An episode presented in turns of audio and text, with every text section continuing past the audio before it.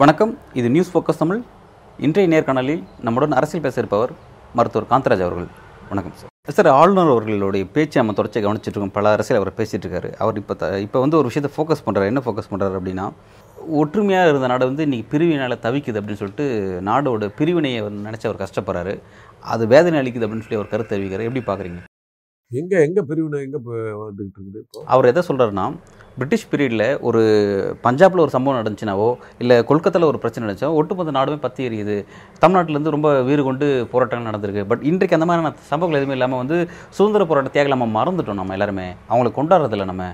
அரசியலமைப்பு சட்டம் வந்து நமக்கு அப்படி ஒரு கடமையெல்லாம் கொடுத்துருக்கு. பட் அதை நம்ம வந்து பின்பற்றுறதில்ல. அப்படின்லாம் வந்து வேதனையை பேசுகிறாரு வெள்ளையர்களால் தூக்கிலிடப்பட்ட மருது பாண்டியர்கள் வேலுநாச்சார் எல்லாத்தையும் வந்து ஒரு அலங்கார ஊர்தியில் கொண்டு போய் டெல்லியில் விட்டும் போது அதை கா அந்த ஊர்வலத்தில் கலந்துக்க கூடாதுன்னு சொன்ன கூட்டம்.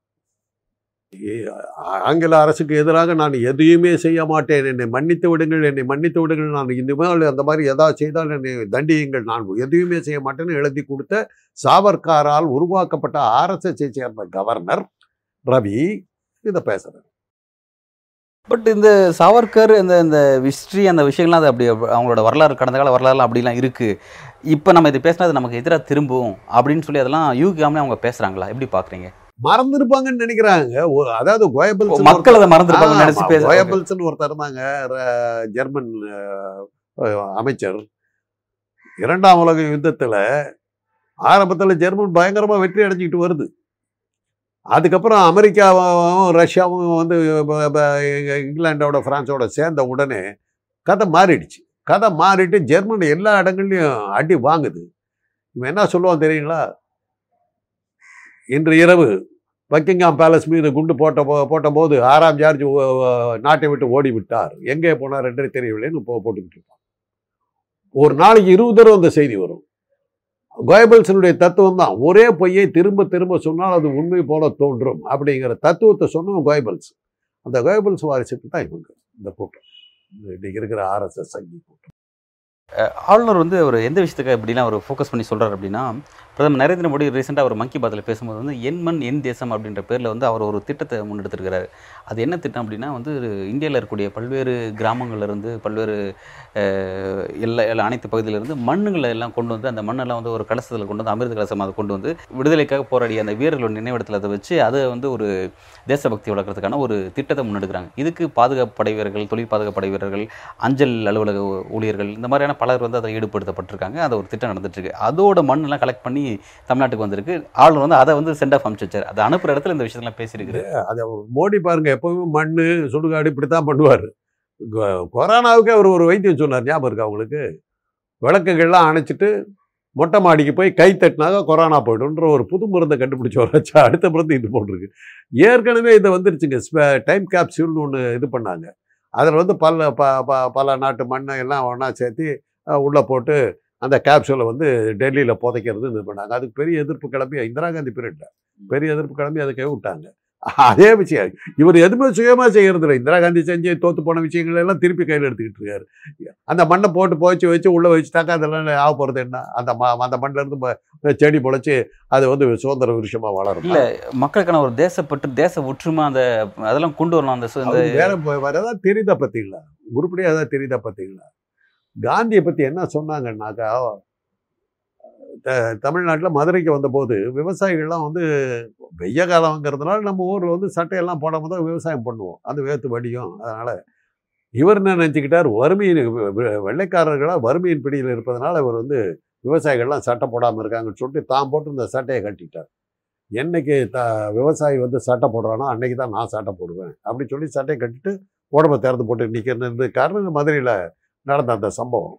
அப்போ காந்தியை பற்றி என்ன கமெண்ட் அடிச்சாங்கன்னா அந்த விவசாயி வந்து சட்டை இல்லாமல் இருந்து தான் சட்டையை கட்டிக்கிட்டாரு. அதுவா முற்போக்கு? என்ன மாதிரி அவனும் சட்டை போடணும்னு நினைக்கிறதுல முற்போக்கு?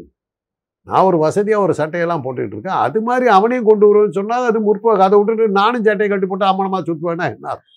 நானும் பிச்சைக்காரனாக இருப்பேன்? என்ன அர்த்தம்? அதான் மோடி செய்கிற வேலையெல்லாம் பார்த்தீங்கன்னா அதுதான் இருக்கும் நானும் அந்த மாதிரி இப்போ ஆதி காலத்துக்கு போய்டும் நானும் அந்த காலத்தில் குதிரையில் ஏறிட்டு போகிற மாதிரி போவேன். வில் நம்ம எடுத்துக்கோங்கிற மாதிரி தான். பிற்போக்குத்தனமானவங்க இது பிற்போக்கு நீங்கள் குறிப்பிடுறீங்க. பட் பாஜக வந்து வரக்கூடிய எலெக்ஷன் இன்னும் ஆறு மாதம் தான் இருக்குது அதுக்கான ப்ரொபகண்டா பிளான் பண்ணிட்டாங்க. கரெக்டாக கடந்த எலெக்ஷன் ரெண்டாயிரத்தி பத்தொம்பதில் வந்து புல்வாமா தாக்குதுன்னு சொல்லிட்டு ஒரு தேச பாதுகாப்பு அப்படின்ற ஒரு விஷயத்தை ஐக்கான கொண்டு வந்தாங்க. இப்போ வந்து மறுபடியும் அதே மாதிரி தேச பாதுகாப்பு கையில் கொண்டு வந்தால் தான் வந்து நம்மளை வந்து இந்த மக்களை வந்து நம்ம நோக்கி கவர் பண்ண முடியும். அதற்காக தான் எல்லா இடங்களிலும் தேச பாதுகாப்பு தேச பாதுகாப்பு என் மண் என் என் மக்கள் என் மண் என் தேசம் இந்த டேக் எல்லாம் பார்த்தீங்கன்னா எல்லாம் ஒரே மாதிரி இருக்குது இதெல்லாம் வந்து மக்கள்கிட்ட அந்த தேச சிந்தனையை கொண்டு வரணும். திருப்பி திருப்பி நான் அதை தாங்க சொல்கிறேன் எலெக்ஷன் வர வர வர உள்நாட்டு பாதுகாப்பு கெட்டு போச்சு தேச பாதுகாப்பு அழிஞ்சு போச்சு நாங்கள் மோடி இல்லைன்னா அதை யாராலையும் காப்பாற்ற முடியாதுன்னு கருத்துக்கடி போடுவாங்கன்னு நான் திருப்பி திருப்பி ஆயிரம் தடவை ஒரு வருஷமாக சொல்லிகிட்டு இருக்கேன். திருப்பி அந்த கேள்வி தான் கேட்டுக்கிட்டு இருக்கிறீங்க அதுக்கான மு முயற்சிகள் தானே இதெல்லாம்? ஒரு புல்வாமா தாக்குதல் ஒன்று வரும். இன்றைக்கி அந்த கவர்னர் சொல்லியிருக்காரு புல்வாமா தாக்குதல் வந்து எப்படி நடந்ததுங்கிறதெல்லாம் ராகுல் காந்தி கிட்ட எக்ஸ்பிளைன் பண்ணியிருக்காரு. ம்? செட்ட திட்டம் போட்டு. ஏங்க குப்பை வாடுறத வந்து பெருக்கிறதுக்கே ஸ்கே- எப்படியெல்லாம் மோடி சீன் போடுறாருங்கிறது நமக்கு தெரிஞ்சது. ஒரு அதிகாரிகள்லாம் வந்து முதல்ல குப்பையை கொட்டுவாங்க. அதுக்கப்புறம் கேமராவெல்லாம் கொண்டு வச்சுக்குவாங்க. அதுக்கப்புறம் ஒரு பெருக்கிற மாதிரி எடுப்பாங்க. அதையே செய்ய இந்த மாதிரி செய்கிற ஆசாமி ஒரு தேச பாதுகாப்பு குந்தங்க விளைச்சுங்கிறது ஒரு சீன் கிரியேட் பண்ண மாட்டாரா? அது அவரால் முடியாதா? சரி அந்த பெருக்கிற விஷயத்த ஒரு அரசியலாக்குறாரு ஒரு விஷயத்த செய்கிறாரு நீங்கள் குறிப்பிட்டீங்களே. இப்போ அதை குறித்து பல்வேறு சமூக ஆர்வலர் அதை அந்த பார்வை எப்படி பார்க்குறேன் அப்படின்னா சரி இந்த குப்பையெல்லாம் நீங்கள் க்ளீன் பண்ணுறீங்க ரைட் ஓகே நாட்டினுடைய திறந்த வெளி மிகப்பெரிய கழிவறை அப்படிங்கிறது ரயில்வே ட்ராக்ஸ் அப்படின்னு சொல்லி குறிப்பிட்றாங்க. அந்த ரயில்வே ட்ராக்ஸில் மனித கழிவுகளை மனிதர்களே க்ளீன் பண்ணுறாங்க அது ரொம்ப மோசமாக இருக்குது அந்த மாதிரி இடங்கள்லாம் உங்கள் பார்வை ஏன் போக மாட்டாங்க பிரதமர் மோடி அவர்களே? அப்படின்ற ஒரு கேள்வியை நோக்கி வைக்கிறாங்க இல்லை இன்னைக்கு வந்து அதை ப்ரொடெக்டட் இது வந்துருச்சு. கீழே உழுவுறது இல்லை இல்லை சார் இப்போ இன்றைக்கும் அதை க்ளீன் பண்ணுற விஷயங்கள் போயிட்டு இருக்கு சார். பல இடங்களில் போயிட்டு இருக்கு. தமிழ்நாட்டிலே பல வந்து ரயில்வே ஸ்டேஷன்லேயே அது. ரயில்வே ஸ்டேஷன் இப்போ வந்து அதெல்லாம் டாய்லெட் எல்லாம் வேற மாதிரி பண்ணி அது அதுக்குள்ளேயே நிற்கிற மாதிரி பண்ணிட்டாங்க. Okay. கொஞ்சம் சக்ஸஸ் ஆகாமல் இருந்தது. இப்போ கொஞ்சம் சக்ஸஸ் ஆகி சரியா வந்துட்டு அதனால அந்த பிரச்சனை இப்போ இல்லை. இப்போ பிரதமர் மோடி வந்து இந்த தேச பற்- பற்று தேச பாதுகாப்பு அப்படிங்கிற விஷயத்தில் கவனம் செலுத்துறாரு. இப்போ வளர்ச்சிங்கிற விஷயத்தை அவர் செய்ய மாட்டார். இப்போ வரக்கூடிய எலெக்ஷனில் நாங்கள் எங்கள் ஆட்சியில் உள்ள இந்த விஷயங்களை வளர்ச்சி திட்டங்கள் கொண்டு வந்துருக்கோம் அதை பேச மாட்டார். அப்போ இதை தான் கொண்டு போகிறான்னு தெரியுது. அப்போ எதிர்க்கட்சியில் இது எப்படி கையாளணும்? அப்போ அதே மாதிரி அவங்க போகிற வழியிலே கையெடுக்கணும் அப்போ தேச பாதுகாப்புனா எதுன்னு சொல்லிட்டு மக்கள்கிட்ட சரியான ஒரு விழிப்புணர்வு மக்கள்கிட்ட எதிர்க்கட்சியில் செய்யணும்? எப்படி பார்க்குறீங்க என்ன செய்யணும்னு பார்க்குறீங்க அதை எதிர்கட்சியில் இருக்கும் அதை யோசிக்கணும். யோசிக்கணும். இப்போ முதல்ல வந்து தேச பாதுகாப்பை வந்து மணிப்பூரில் ஆரம்பிக்கிட்டோம். அதுக்கப்புறம் பார்க்கலாம். மற்ற ஊரில் பார்க்கலாம். மணிப்பூர் விஷயத்தை குறிப்பிடுறீங்க. மணிப்பூரில் அவர் பிரச்சாரத்துக்கு வரும்போது அவரோட கூட்டில் இருக்கக்கூடிய சோரம் முதல்ல சோரம் தங்கா அங்கே எலெக்ஷன் போது அந்த எலெக்ஷனில் வந்து பிரதமர் நரேந்திர மோடி இங்கே பிரச்சாரத்தை வந்தால் அவர் கூட நான் என்னோட மேடையை பகிர்ந்துக்க மாட்டேன் அப்படின்னு சொல்லிட்டு அவர் புறக்கணிச்சிருக்கிறாரு அது. இந்த விஷயத்தை அவங்க பேசவே மாட்டேங்கிறாங்க. என்னடா நம்ம கூட்டத்தில் இருக்கக்கூடிய ஒரு முதல்வர் நம்ம நம்ம பிரச்சாரத்தை வரும் நம்மளோட விஷயத்த நம்ம கூட மேடை ஏறதாவது அவமானமாக்குறது விஷயத்தை பேச தூரம் மிசோரம் ஊரில் போயிட்டீங்க. இப்போ ஈரோட்டில் என்ன நடந்தது?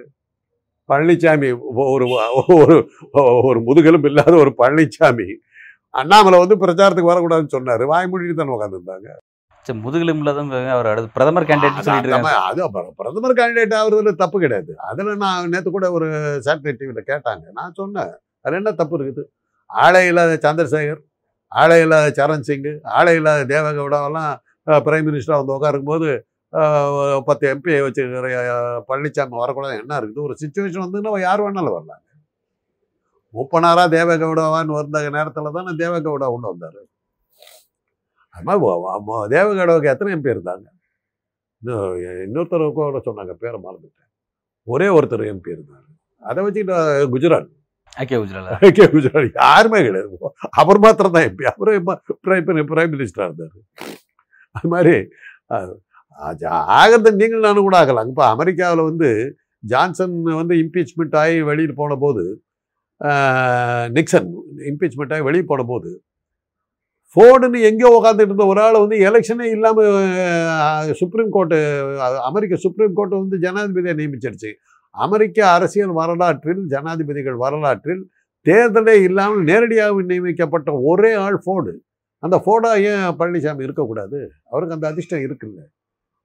சீஃப் மினிஸ்டர் ஆகிறதுக்கு அவருக்கு யார் யார் பேரும் அடிபட்டு இருந்தபோது எங்கேயோ ஸ்டூலு கடியில் படுத்து கிடந்த ஒரு ஆளை எழுப்பி சீஃப் மினிஸ்டர் ஆக்குனாங்கல்ல. சசிகலா பண்ண புண்ணியம் தான் இது நீங்க ஒன்றும் அசிக்கலையே ஏதோ ஒரு பதவியில் எப்படியோ ஒட்டிக்கிட்டு இருக்காருங்க.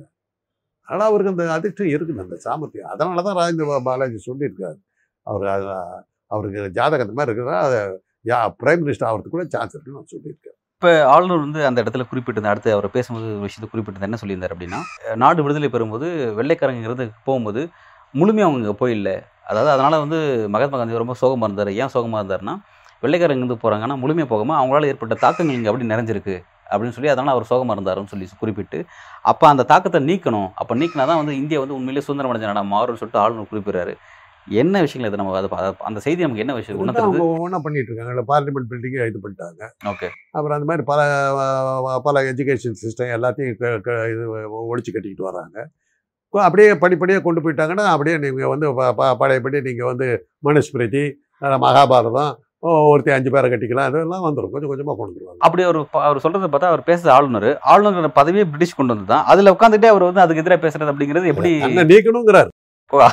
அதையும் சேர்த்து தான் சொல்றாரா அதாவது நேயா வச்சுக்கிட்டு இருக்கிறீங்க? என்ன முதல்ல வெளியே அனுப்புங்கிறார் ஏன்னா எனக்கு இப்போ என்ன சந்தேகம் வருதுன்னா வர வர இதில் லாபம் இல்லை போட்டு இந்த பதவியில் அவருக்கு பெருசாக லாபம் இல்லை போட்டுருக்கு கண்ணாமண்ணான்னு மாட்டிட்டு முழிக்கிறாரு. ஒரு மரியாதையும் இல்லை மக்கள் மத்தியில் அவருக்கு செல்வாக்கம் இல்லை. ஒரு கவர்னர்னா போலீஸ்காரரை தவிர ம- அவர் எந்த ஒரு பொது ஃபங்க்ஷனுக்கு அவரை கூப்பிடுறாங்க.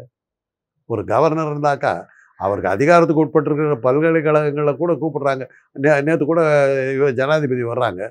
அவரை யாரும் சட்டையே பண்ணல கவர்னர் ஒரு ஓர்மான இருக்கிறார். ஸ்டாலினுக்கு தான் முக்கியத்துவம் கொடுக்குறாங்க. சரி அவர் எதுக்கு கு- நிகழ்ச்சி கூப்பிடணும்? அவரே நிகழ்ச்சி ஆர்கனைஸ் பண்றாரு. அப்பப்போ நிகழ்ச்சி ஆர்கனைஸ் பண்ணாரு ஏதாவது ஒரு நிகழ்ச்சி தமிழ்நாடு ஃபுல்லா அதுதான் பயணம் பண்றாரு. நிலைமை அதான் நிலைமை. கவர்னருங்கிற ஒரு பெரிய ஃபிகர் ஹெட்டாக இருந்து அவரை கவர்னரை கூப்பிடுறாரு. கவர்னர் வர்றாருன்னு ஒரு பெரிய கௌரவமாக இருந்தது ஒரு காலத்தில். இன்னைக்கு கவர்னர் வர்றாருன்னா கேலி கூத்தா இருக்குது. அதெல்லாம் வராரு அப்படி சொல்லி சிரிக்கிறாங்க.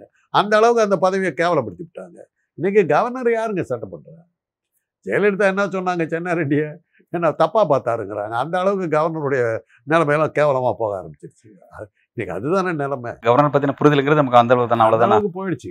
ஒரு காலத்துல கவர்னர்னா பெரிய ஆளு. இன்னைக்கு கவர்னர்னாங்க ஒரு போஸ்ட்மேனு மெசஞ்சரு இன்டர்வியூ ஃபைலை தூக்கி ஓரமா ஒடிச்சு வச்சுக்கிறாரு. இப்படி தானே பேர் பல்வேறு கேள்விகள் ரொம்ப விரிவான ஆழமான பதில் வழங்கியிருக்கேன் மிக்க நன்றி.